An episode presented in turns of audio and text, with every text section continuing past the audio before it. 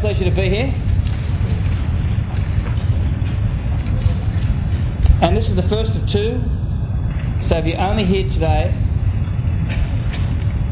you've really only sort of heard the foundations and not seen the house.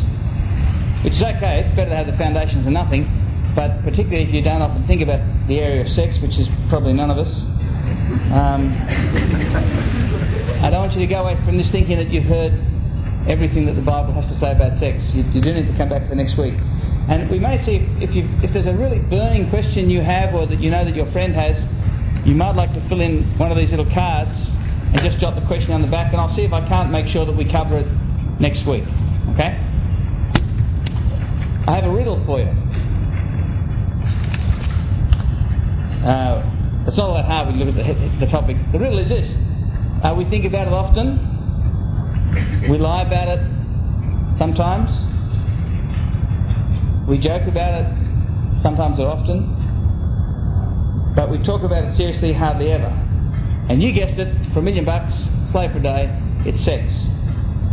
We do think about it quite often. Those statistics that say young guys think about sex every number of seconds, I have no idea how truthful that is or how good the research is. But it is a thing of concern, particularly in our culture, of course, which is sexually obsessed. I think our culture thinks it's sexually liberated. I think it's probably fair to say it's a little obsessed with it. Sex is a, an embarrassing area. It's one of the reasons we joke about it. One of the reasons why a, a shabby comedian can get laughs is anything that's embarrassing, you talk about it for a few minutes and then crack a joke, it just releases the tension. I've seen some comedians who I heard in some of their first performances and saw them years down the road and they'd run out of material. At which point you just crack jokes about sex because that's mildly amusing. Even some professionals find sex embarrassing to talk about at a personal level. I read about this doctor who um, was asked to speak at the local Rotary meeting, and it was mostly an audience of men then, and uh, he was working on his talk, and his wife saw him working on a talk, and she said, "Oh, what are you doing?" He got a little embarrassed, and he said, "I'm working on a talk for Rotary." She said, "What's it on?" He said, "It's on sailing." um, so she said, oh, okay.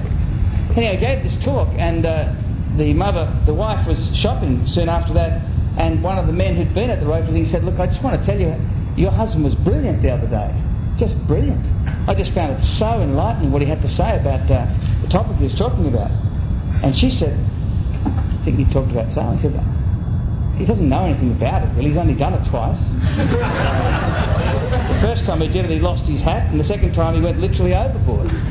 So that um, he, he had sort of hidden his interest, his topic. Now, there used to be debates about whether or not you should have sex education at schools, uh, whether or not you should have sex education anywhere within the family. I think the difficulty for us is, is to realise that we have been profoundly educated. By the time you're whatever age you are, you have been massively educated by our culture. You know, you're, you have Christian parents, they may have talked to you for one minute, you may have heard a, a talk somewhere on it, but you have been educated sexually about sex, at what's appropriate, what isn't, what's successful, what isn't, what's healthy, what's damaging.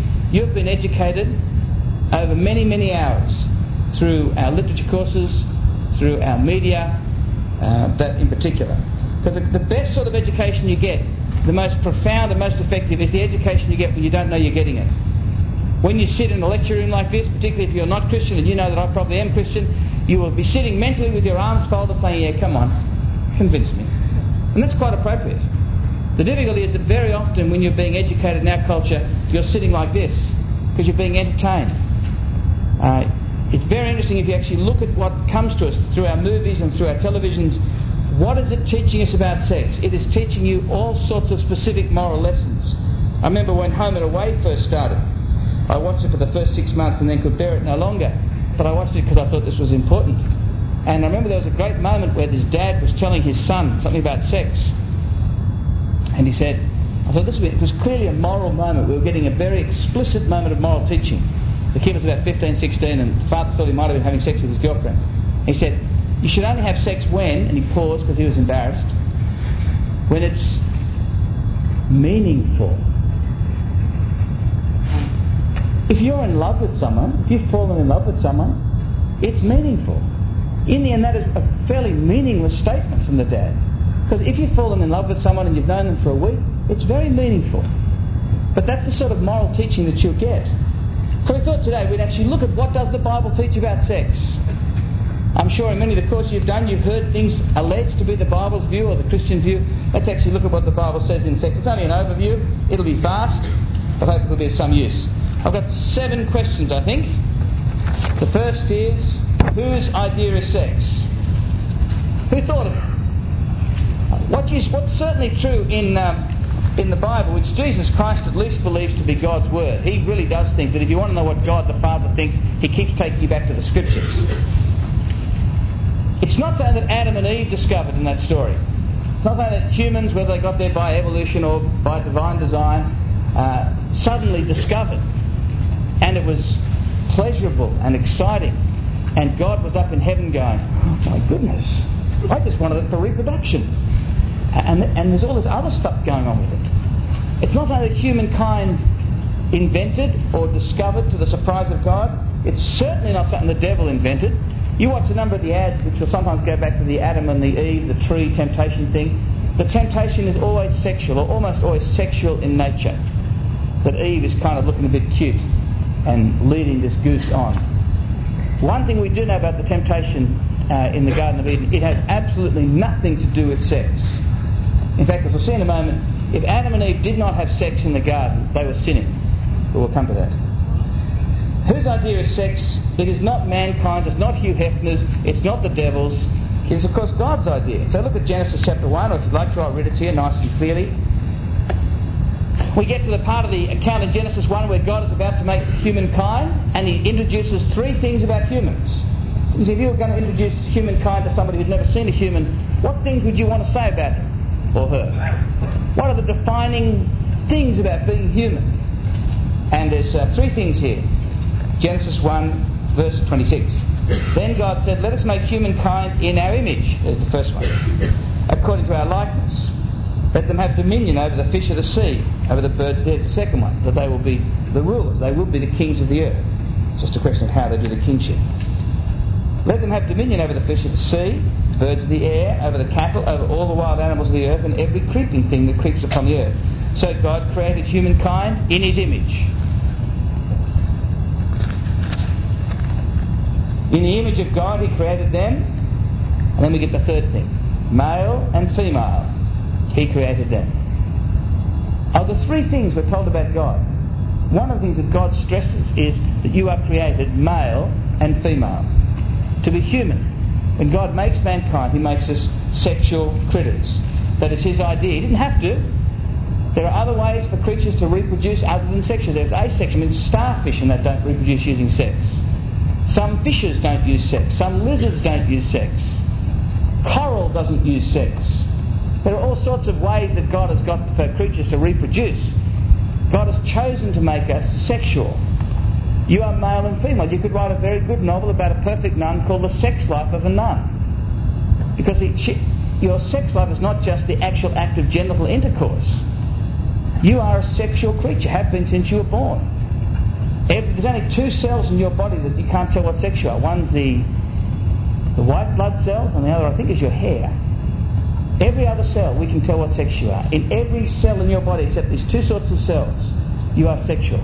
Being male and female is not just genital differences. That's what they were trying to tell us in the late 70s, early 80s. It was so sickening. We had to keep pretending that men and women were exactly the same, just with different machinery added. Whereas what the Bible says is, no, you are we are deeply male or deeply female. Every relationship you have is shaped by your sexuality. It's a much deeper thing than just the act of sexual intercourse. So whose idea is sex? The Bible's crystal clear from the very beginning. It's God's idea. He could have made you otherwise and you wouldn't have complained. He could have made you asexual. We could have all been blokes. We could have all been women. We could have all been hermaphrodites. We could have all been all sorts of things. And we wouldn't have complained. We wouldn't have said, gee, it's boring, all being women or all being men. Uh, there are ways in which, what that, a parthenogenesis? Well, there are various creatures that, you know, actually have virgin births at times uh, uh, in the animal kingdom. So I'm just saying, it's God's idea. It's important to say that because very often people approach sex as if it's kind of not really something that comes from the heart and mind of God. Well, secondly, is sex really good? Well, you'll notice one of the themes that goes through Genesis 1 is God does something and says it is good. He does something and says it is good. when he makes humankind and it's finally finished. And he's commanded them in verse 28. Look at verse 28 if you've got your Bibles there. God blessed them and said to them, Be fruitful and multiply. Now, they may not have ever seen those marvellous videos you can see where the little egg gets waved down the fallopian tubes and the little sperm comes swimming up. You know the magnificent video which we can see. Um, but, but let me tell you, back in Moses' day, they knew the way that you had kiddies was by having sex. So when God says, be fruitful, uh, what do you think he is suggesting that they do? The first command given to mankind from God is have sex. If Adam and Eve do not have sex in the garden, that is high-handed treason and rebellion. So let that known as bull, that God has got some problem with sex. It is his invention, and he tells them to get on with it in case they weren't quite sure what to do. And then at the end of it, in verse 31, when it's all been made, the man and the woman have had the command from God to go and reproduce, then God says, it's very good. It is very good. Do you want to have a bit of congregational participation? We could do something where I could say something and you repeat it back after me. Do you do that in lectures? I don't, I said, I don't know how to educate. you know, I could say God made sex and you could all say God made sex. sex is good and you could all say sex is good. And then on the basis of verse 31, sex is very good. That'd be a good thing to do. Would you remember that? God made sex. Sex is good. It is very good. We won't do it because we're all adults here. but it just, it just might mean you remember that part. Because it's very important that we see that. And you see in Genesis 2 where the story of the creation of the man and the woman is, is uh, told us again from a different point of view. That when the woman is brought to the man, he's in a perfect environment with a perfect relationship with God, and yet he is not happy. He's not a well critter because he's alone. So in, at the end of uh, verse 22 of chapter 2, God makes the woman and he brings the woman to the man. And then the man says, This at last is bone of my bones and flesh of my flesh. This one shall be called woman. For out of man this one was taken. Therefore a man leaves his father and his mother and clings to his wife, and they become one flesh. And the man and his wife were both naked, and they were not ashamed. When, when in that story that God brings the woman to the man, it's the first bit of, as I understand it, genuine Hebrew poetry. And it's just this love poem. He is so thrilled to meet the woman that God has made for him. He is relieved. There is joy. There is excitement. There is unity. He shall cling to his wife and they will become one flesh. Interestingly, some of you will know this. In verse 24 it says the man will leave his mother and father and cleave to his wife. That's not the way you'd expect them to say it in a patriarchal society, which that's basically just about every culture uh, has been, certainly was back then. Right? You would expect it to say the woman would leave her mother and father, cling to her husband, but the Bible says no, no, no, no, no. The bloke has to leave, and he clings to his wife. He attaches himself to her. Because what used to happen in those days was that the wife would become part of not just her husband's stuff and property, but her husband's dad. That's what would happen when you got married. What the Bible said, no, no, no, no, we're not going to have that nonsense. The bloke has to leave. And they become one flesh. That's the thing of sexual unity. That the two become one, their bodies become one in the act of sexual union. And they were naked and unashamed. Is sex good? Of course it's good. It's very good. God designed it. The way it's supposed to be. Now, I don't know how you work with the Garden of Eden, but however you picture the Garden of Eden, if you can't imagine Adam and Eve lost in sexual ecstasy in the midst of orgasm in the Garden of Eden before they sinned, you have a faulty view of creation and, and sex. Right? If Adam and Eve, and I presume they had time to have sex in the garden before they sinned, if Adam and Eve were having sex on the grass, presumably no bindi eyes and stuff like that, um, and you think as God as God looked on, God began, yes, that's exactly what I want. I wanted them to enjoy it. It's a gift I gave them. It's to be enjoyed together. They're to be fruitful and to enjoy it. Is sex really good? Yes, it's very, very good. It's a great gift from God. Now, why is sex such a big deal, or isn't it? Is sex a big deal? Do people make too much of it? I want to suggest to you, those of you who've read one of John Dixon's books may think I got this from him, but I didn't. Uh, there are two views of sex at, uh, at, large in our community. I want to suggest there's the Ferrari view and the Cortina view. I used to own a Cortina. He speaks of the Ford and the Datsun. I don't know, the Porsche and the Datsun because he's got no class. Um, I used to own a Cortina, got it for 300 bucks. I would loan that car to anybody who was vaguely a friend. Had third-party property insurance, so if it smashed into a Mercedes-Benz, we weren't paying it off forever, and our children's children's and our children's children's children's children paying off everything. And that was okay. Loan it to friends. It was rubbish, really. It did the job, but it wasn't worth much. I loaned it to people younger than me, people older than me. If I had a Ferrari, now I'm not a carophile, but they're beautiful looking bits of machinery and they sound good. If I had this magnificent Italian sports car, I would be more careful about loaning it out, particularly to young people. A bit of ageism coming in there. Uh, you know, because they go so fast so quickly. And you can damage them. They're such a finely tuned bit of machinery that you would be more careful. You might actually be more reluctant to loan it out. Why is that? It's not because you don't like it. It's, it's because you love it, because you appreciate it, because you value it, you're more careful with it. Now, I want to suggest to you, in our culture at the moment, although there are different sort of ways of viewing sex, the culture in which we've been brought up and thoroughly well educated in has got basically a cortina view of sex. It calls it liberation, but it really has a very cheap view of sex.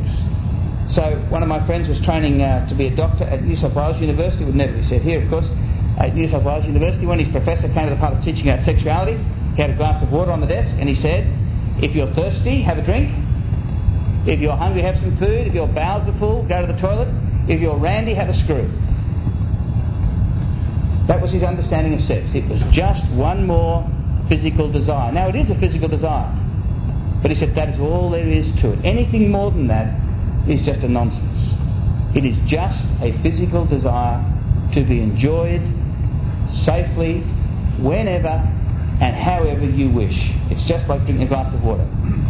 And uh, that, that was the view. Now then you come slightly further up in the slightly more exalted view and people talk about recreational sex. That's like playing squash for swim and then you get people like Phillip Adams who will describe it as the, trans, the transcendental experience of the atheist materialist. The nearest thing they get to a mystical experience when there's good sex between couples who really love each other. And we have all sorts of marvellous songs about being nothing but animals and uh, right up to the, the high class of a bit of sexual healing. Now there's, there's kind of truth in both ends there, I'm afraid. There is a way in which the Bible speaks about sex as a, as a way that a couple comforts each other. But there is healing and all sorts of good feelings, not just the actual moment of sexual orgasm, but all sorts of good feelings between a couple are released when you have sex together. In fact, it's one of the reasons why you're kind of mad to have sex before you get married. I was chatting with a friend who, as he was driving away from his marriage service with his wife, started to cry. And uh, his wife said, What's wrong? What's wrong? She said, We've just made a dreadful mistake. So I think it's a fairly depressing thing to say. I'm not sure I would have said that to my, even if I felt it. And looking back on it, he said, the thing that, the thing that tricked us. Now later on he became a Christian and he stayed, he stayed with his wife. You know, because that's what, that's what you do. When you make a promise, you keep it. But he said the thing that tricked them was they had sex early in the relationship. So they never really got to know each other. Because all the, all the good, all the pur- one of the purposes of sex uh, in marriage is to bind a couple together, to release all sorts of good feelings and all sorts of chemicals into the system that help you feel good together. You have that before you get married, there's a very good chance you'll never get to know the person. You'll never actually deal with the person as a person. So what the Bible says about sex is don't, you know, don't mishear the Bible. It actually thinks that sex is a wonderful gift from God. It's a powerful gift. Can do an awful lot of damage, and you can hurt other people innocently. In our culture, I think we're doing a lot of damage to each other innocently because our culture tells us what to do, and we're good little people, so we do it. So it's interesting to ask why do people want to have sex? You can try asking people, why, why do you why do you want to ask? Part of it is just physical desire. That's part of the way God has wired us up. But there's much more going on than just that. I um, spent some time at a particular, so there were two schools side by side, a girls' school and a boys' school. So we ran a bit of a survey asking the guys and asking the girls why they wanted to have sex. Now with the blokes, had to wait for them to calm down. Oh, God. well, I, well, I had to prove that they were, oh, you know, what else could you want, you know? Any time of day. we know you're all men. Well done. Thank you very much. Very impressive. And it took, they, they had actually more trouble than the girls did in explaining it, but the blokes spoke about it in terms of what it, what it made them feel about themselves. I think in the end, to summarise the many, many views they gave, it, it kind of made them feel as if they had a arrived, it was like a rite of initiation. That by having sex, it proves something about you being a genuine man, moving from boyhood to manhood. And it, it was something about it made you feel somehow of a significant. Uh, the girls on the whole, now these are just generalisations, the girls on the whole spoke about love, feeling loved. Now, passion and pleasure is in there as well. Although the research is fairly clear that an awful lot of Australian women don't find sex with their boyfriends very satisfying, uh, which is not surprising really. But we can come back to that perhaps next week. But um, the, the, some of the girls said things like, "Look, I know that he doesn't really love me. I know that my boyfriend doesn't really, he's not really deeply on my side. But at least in the lead up to sexual intercourse and that, it feels like it. And some bit of being cherished and being cared for and having his undivided attention is better than none. Which is why a number of studies have shown, one in Sweden and one in Australia, have shown very clearly that a girl who does not feel loved, particularly by her father, a girl who does not feel love, now she may be loved, but if she doesn't feel that love, by her father is much more likely to become sexually active early. Because what a lot of women are looking for, according to these studies, they're, they're looking for the feeling of being loved. Which is why when you see, as Lewis drew my attention to this 20 something years ago, when you see a, a, girl who dresses extraordinarily sexually, very provocatively, she, and, and I think a lot of girls do it without realising what they're doing, they're just sort of copying what the fashion is but when you see a woman who, who seems to know what she's doing and she's dressing in a way that really draws attention to her as a sexual critter, some people look at her and go, what a, you know, what an unpleasant woman. No, no, what that woman has learnt is the only time I get love around here is in the sexual context. And we're desperate creatures for love. You need to be loved. Even blokes right, need to be loved. And a lot of women have discovered that only in the context of sexuality are they liable to get this desperate need met. Sex is a big deal because it communicates something. When you have sex with something, it's saying something to them. Now you can do it as an animal. You can do it and just get drunk. You can do it, you know, you can pay money and do it. But in the ordinary business of being human and the way that the Bible speaks of it, it's a very powerful way of speaking. It's a form of communication. It's a way of being known and getting to know. So that uh, the Bible's constant word is that Adam knew his wife. Now that's not a euphemism. The Bible is not coy about sex. It will say things about sex even I won't say. But it's uh, but because there is a knowing, there's something about the act of sexual intercourse where you actually get to know the person, where there is an openness. It's a way in which the body speaks. It says, "I give myself unreservedly to you." Because in terms of measures and signs of affection, you can't go any further really than having sexual intercourse with someone. Now the problem is when you have that sort of bodily communication with someone who you, you know who you really have just infatuated with, or whatever, it kind of you in the end you can't help but devalue the currency. And when you meet the person who you are going to spend, hopefully, the rest of your life with, you're really going to give yourself in commitment to, you've got nothing more to say. Because you've said it with all sorts of people. So, but what, the, what sex does is it both expresses love and it heightens love. Which is why just about every time when a, an ex-boyfriend or an ex-husband, or certainly true of a husband, an ex-boyfriend kills a woman, I've been following these as far as I can follow them in the press for some years now, almost always there has been full sexual relationships beforehand. Because there's something about the act of having sex that binds you to someone. It glues you to them. The two become one. Now you can separate them, but it does damage. It rips and tears. Sex is a very big deal in our life. That's why, in the end, to be bashed, for most people, is not as traumatic as being raped, whether it be male or female. That's why sometimes in war, particularly when it's a when it's war of hatred, where people really hate the other one, whether it be men or women, So way back in ancient history, there were times when whether they were men or women, they were raped.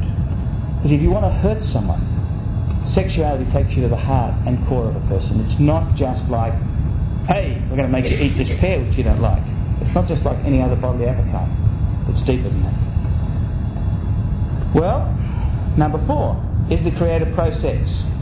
I know when I became a Christian without revealing whether or not I was a virgin or not because that's irrelevant. But I certainly did feel that in becoming Christian I had sided up with God against my sexuality. Now I was not going to be able to have a good time sexually, whether just hopefully in the future or continuance. And I think that's not uncommon even for Christians to at a gut level feel that they are kind of God and them versus their sexuality. That's not the way that the Bible speaks at all. The church may have at times, although it hasn't been as bad as the propaganda says. Let me let's have a look at the Song of Solomon. That's a fun book. Geographically, in the middle of the Bible is this book called the Song of Songs, or the Song of Solomon. It's a love, set of love poems written by King Solomon to his bride. And uh, in some parts of the Jewish world, in some parts of Orthodoxy, you're not allowed to read this book until you turn 30. Right? Because it's far too arousing. Obviously, when you get to 48, it doesn't matter. so we can read it. I can read it. Just to get a feel for the book. This is a book that some people think has got problems with sex. Chapter one, verse two.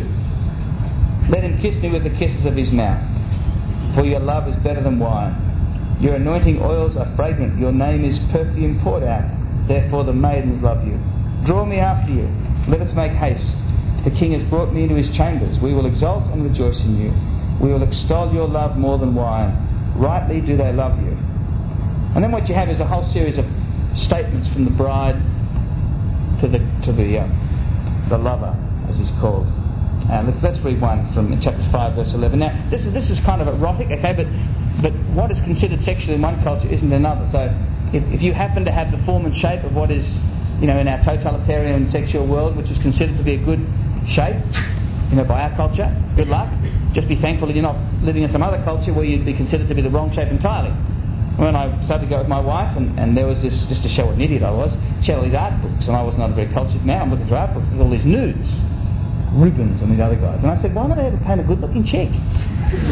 What's it with all these chicks? She said, you idiot. that was, you know, that was, the, that was what was considered to be the beautiful form. So erotic, you know, the, the picture of beauty, what is a real sexual stimulant, it varies from culture to culture. Let me read you this poetry. Chapter 5, verse 10, she speaks, My beloved is all radiant and ruddy, distinguished among 10,000. His head is the finest gold. His locks are wavy, black as a raven. His eyes are like doves beside springs of water. You getting excited? Bathed in milk. Fitly said, his cheeks are like beds of spice, yielding fragrance. His lips are lilies, distilling liquid myrrh. Perhaps if I read it more slowly, you'd get the feel of it. His arms are rounded gold set with jewels. His body is ivory work encrusted with sapphires. His legs are alabaster columns set upon bases of gold. His appearance is like Lebanon, which is very beautiful. Choice as the seed is his speech is most sweet. He is altogether desirable. This is my beloved. This is my friend, our daughters of Jerusalem. So you see, they're not saying, you're a very fine person, and I'd like to talk about the meaning of life with you. Or I'd like to play chess with you. They are, they are delighting and rejoicing in the physicality. Right? She's expressing her joy in his looks. Now let's uh, read what he says about her. Chapter 7, verse 1. How graceful are your feet and your sandals, O queenly maiden. Your rounded thighs are like jewels, the work of a master hand. Your navel is a rounded bowl. I don't think this chick, I don't think this lady's got a six pack. Your navel is a rounded bowl that never lacks mixed wine. Your belly is a heap of wheat encircled with lilies. Your two breasts are like two fawns, twins of a gazelle. Your neck is like an ivory tower. Your eyes are the pools of Heshbon by the valley of Bath-rabbim. Your nose is like the Tower of Lebanon, overlooking Damascus. Now, I don't think that means it was really big. I think that's a picture of straightness. And she hasn't played front row. Your nose is like the Tower of Lebanon, overlooking Damascus. Your head crowns you like Carmel. Your flowing locks are like purple. A king is held captive in its tresses. How fair and present you are, O loved one, delectable maiden.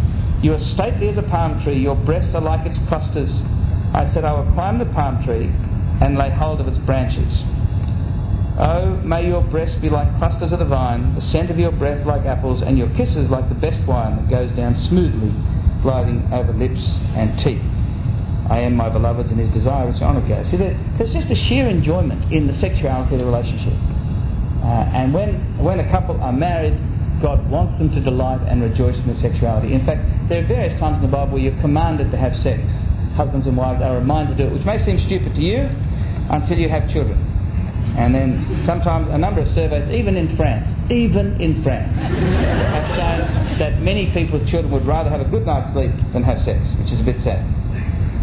At the risk of being um, a little, I'm never quite sure whether to say this or not in, you know, in august company like this, but if I can just draw your attention to one part of, of anatomy, the, the clitoris, uh, part of the woman's sexual anatomy. As far as medical science is aware, at least the reading that I've done on this, and my doctor friends have told me, there is no use in the clitoris. It has no use except for generating pleasure.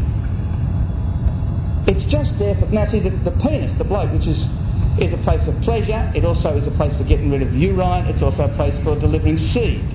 Okay, it's a multi-purpose organ. Okay? But the clitoris, as far as we know, is useless except for pleasure. Now, if you believe in Jesus, you trust Jesus, you believe in the God who made humans. He designed, He knits the human body together. And it says something about God that He would design an organ for apparently no other use than pleasure. So none of this rubbish that God has a problem with pleasure. We might, some might, God doesn't. God is absolutely pro-sex.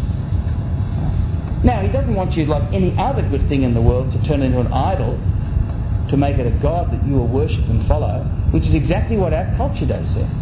And we'll come back to this next week. When we look at John 4 and sex, eternal life, and love. In John 4. Uh, what our culture does is, having got rid of the God who alone meets our deepest needs as a human being, we turn to power and pleasure, are the two things that uh, Dr. Frankl talks about Uh, and pleasure normally in terms of sex. So sex becomes the great heel And I, as some of you have heard me say this before, watch most of our movies, even our intelligent, thoughtful movies, and in the end, redemption is found in romance. It is the one thing where people, it's the ultimate. It's the thing that people will sacrifice almost anything for. People will crucify their families for it, their children for it, for romance. It becomes the ultimate it becomes the one thing that is worth living and dying for. It becomes an idol. And in the end, it doesn't function all that well because you ask it to do too much. Well, why does God, this creator who makes sex and is pro-sex and is for sex, place restrictions around it, which I think at least, if one thing people know in Australia about God is he has restrictions about your use of sex. The Old Testament, the first five books, as many of you will know, are called, in the Jewish world, are called the Torah, the books of Moses and which is sometimes translated as the law, but it's not a very good translation because in the end, as I understand the word, it has more the meaning of a of a loving father's wise instruction to his children. Yes, it is a law. It is to be obeyed. But it's not just a law like the law of our land that you may resent but obey for fear of getting smashed by it. But it's the loving instruction of a wise parent. And if you have a loving and wise parent, why do they place restrictions on you? Now let's be honest, sometimes parents place restrictions on you for their own good. Right? Don't get out of bed till X time or whatever it is. That's just for their own good. But most of the restrictions parents place are well intentioned in order to protect you. The biggest threats I gave to my children when they were little, and I don't know if they remember this, uh, was about if they ever crossed the road without holding my hand. I threatened them with near death when they were quite little about ever going onto the road without holding my hand. And the reason I was so um, expansive in my threats and frightened was because I knew most children only get one chance of being run over. So it's better not to do it. And up until they grow old enough and wise enough to know how to cross the road, they're told, don't even think about it. And God, knowing as He does how you work, knowing the potential good and damage that can be experienced in the area of sex, does say certain areas of sexual behaviour are out. He says some things in the law of Moses. He says some things in the new covenant. There's a great similarity. One of the mistakes that's been made, sometimes it's done again and again in the Sydney Morning Herald, is to argue that the reason why Christians don't think two men should have sex together is because of the Old Testament. That's not true. We don't believe that because of Leviticus. We believe because of the New Testament. The law of Moses belongs to the Old Testament. The law of the New Testament is also clear. Great similarities. But we don't think men shouldn't have sex with men or women with women, or in that passage in Leviticus, men with animals, women with animals, people with close relatives, because of Leviticus. We believe that because of the New Testament. But God very clearly outlines people who you're not to have sex with. Hello, hello, hello. Oh, there it is. Go away.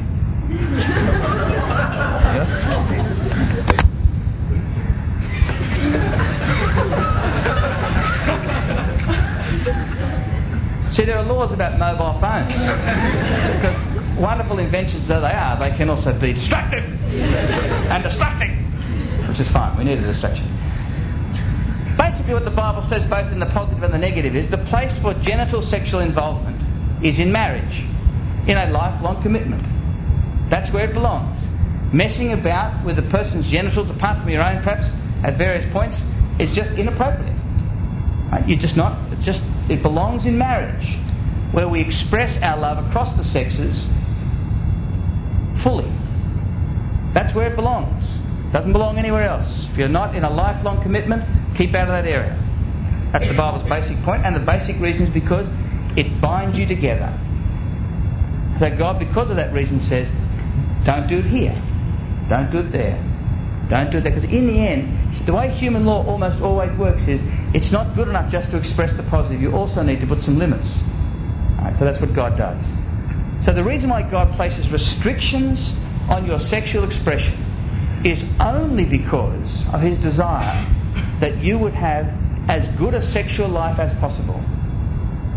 He is not like in The Devil's Advocate, if you've seen that movie. The Devil's Advocate is the only movie I've ever spoken during the middle of. I couldn't, halt, I couldn't help myself. That's not true. You can always help yourself. But there's this speech the devil gives, if you've seen it. It's not a bad movie to see. Uh, it's got some dodgy parts in it. But the devil's there, and he's talking at one stage, and he talks about God making us with all these desires and passions, and then says, no, don't enjoy it. As if God, this cruel killjoy. And I'm sitting watching these, this nonsense go on, talking about the God who I know and the God who loves me and has died for me, just slandering him on the screen, and these idiots in front of me would go. So in the end, I waited for an appropriate moment and said, crap! and, um, I apologise to the guy I'd gone with who was quite a sensitive filmmaker. Sorry, mate, I just couldn't. It was just it was like going to the movie and hearing your mother being slandered, you know. And um, had to speak up. He said, "Oh, that was fine." He said, "He said, did you hear what the bloke said?" I said, "No." He said, "Oh, they said bloody Christians, they're everywhere." but in Psalm 81, there's this wonderful, passionate discussion where God is saying, "If only my people would obey my teaching, I would fill them with good things." The reason why God says, go this way, not that way, is not because He's trying to make some little test. Life is a little test. God sets little hurdles to see if you're serious. That's rubbish. God gives His commands because He knows you and He loves you. And He wants you to have as good a sexual life as it is humanly possible to have. And because of that, He says, don't go there. Don't go there. Even if everyone says they are, and they're not. Even if everyone's going on about it, God's love is the reason why He places restrictions around it. So in the end, question six, it is a question of trust. It is in the end a question of who will you trust in this area. And recognise that you have been profoundly educated by people who are telling you the exact opposite of what your Maker has said. Let me read you a verse that I think most of you will know. Uh, and if you, if you haven't learned, this is a good verse to learn off by heart, write it on your wall. Proverbs 3, verse 5. Trust in the Lord with all your heart do not rely on your own insight. See, if, if you are going to trust in God, you've got to stop trusting in yourself. Trust in the Lord with all your heart. Do not rely on your own insight. In all your ways, acknowledge Him, and He will make straight your paths. Do not be wise in your own eyes. Fear the Lord and turn away from evil. It will be healing for your flesh and refreshment for your body. It's a beautiful statement. That covers the whole of life. Don't rely on your own wisdom, which will just be a reflection of your culture. But instead, lean on the wisdom of God who has made you and loves you. There have been some fascinating studies that have come out in the last 10 years indicating that, that these kind of sexually repressed, Bible believing type people actually have a much happier go of it in, in sex and love and marriage. There was an amazing one that came out in a magazine called Redbook, which is an American equivalent of sort of Cleo or Cosmopolitan, uh, which are just those magazines are a complete waste of trees. Um, but Redbook, they, they had a survey some years back where they, they you know, sort of a tear off thing and people could fill in this this survey on their sexual lives and pleasure and stuff. And they sent it in. And in the end, Redbook were appalled at a number of things. They were appalled at how many people filled it in. They ended up having tens of thousands of people filling it in. So they had to employ people to go through and process the information. They had some great articles after because they were appalled. Who were the sexually most satisfied and most orgasmic women in America? Those who put themselves down as very and deeply religious. And it was a hoot as they tried to work it out because the propaganda is if you're really into religion and the Bible and stuff like that, you will have a repressed, unenjoyable sex life. But if you're not into religion and you're just a free thinking atheist, you'll have a wonderful, free, liberated, maximally sexual life. And they found the research was quite clearly, was anonymous, was quite clearly opposite. And they had all sorts of attempts to explain it away. Not unlike Cosmopolitan, which for years had been saying to people in Australia, don't get married before you live with each other. They used to call got over this stupid phrase now, a trial marriage. How on earth you have a trial permanent relationship is beyond me. But that's what they were suggesting. Have a trial permanent relationship. Right? Then the research has come out, and this research is really clear in Australia, uh, that couples who live together before they get married have a much higher divorce rate than couples that don't. I was having my hair cut for a while. I used to have my hair cut in a ladies' hairdressing salon. And I was reading this article and I said, can I have this magazine? No, I said, can I have those pages? Said, no, you can have the whole magazine. And it was, what, it was funny watching this poor magazine desperately trying to make sense of the fact that their advice, which they gave in good faith, right, live with each other, see if the, you know, see if the machinery works together, see if you can do it, and then have a much higher divorce rate. Whereas the advice was being given, and over 80% of Australians believe now, in, in sort of research that the Telegraph had some years ago, the Daily Telegraph, that couples should live together before they get married. So the wisdom is do it. God says, of course you're not going to do that. Right? Um, in the end, it's a question of who you're going to trust. You're going to believe our culture, which is seriously, sadly lost, or are you going to trust God? In the end, God made it, God designed it, God invented it, He's pro it. His advice is that of a loving, wise sexual counsellor. And you'd be crazy not to follow Him. Now, any questions? Let's see if we've got time for questions. 152. You've got to be out of here in a few minutes. Boss, we've got any time for questions or not? Probably not. I only said it to pretend I was open-minded. I had no intention. Now, uh, you may like to ask, write a question and put it on a bit of paper, and I'll try and uh, address some next week. And I'll be certainly hanging around if you want to challenge me on anything, ask a question on behalf of a friend or something like that. Be happy to take it. Oh, yes, and I would love to pray. Let's pray before we go.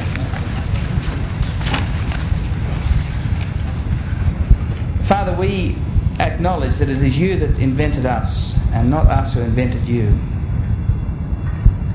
We thank you that you chose to make us sexual creatures with all the complexity and confusion that sometimes brings to our lives in this sad and broken world now. Father, please write into our minds and hearts a really deep uh, trust in you. That you are a good God. You have shown your love in Jesus beyond any question. That we may gladly follow you even when all our upbringing would push us in a different direction. Help us, Lord, not only to act in obedience to you that we may not damage ourselves, but so that we would not damage anybody else. Now, Father, we pray that you would help us in this area of life to walk wisely with you and to walk joyfully with you. In Jesus' name.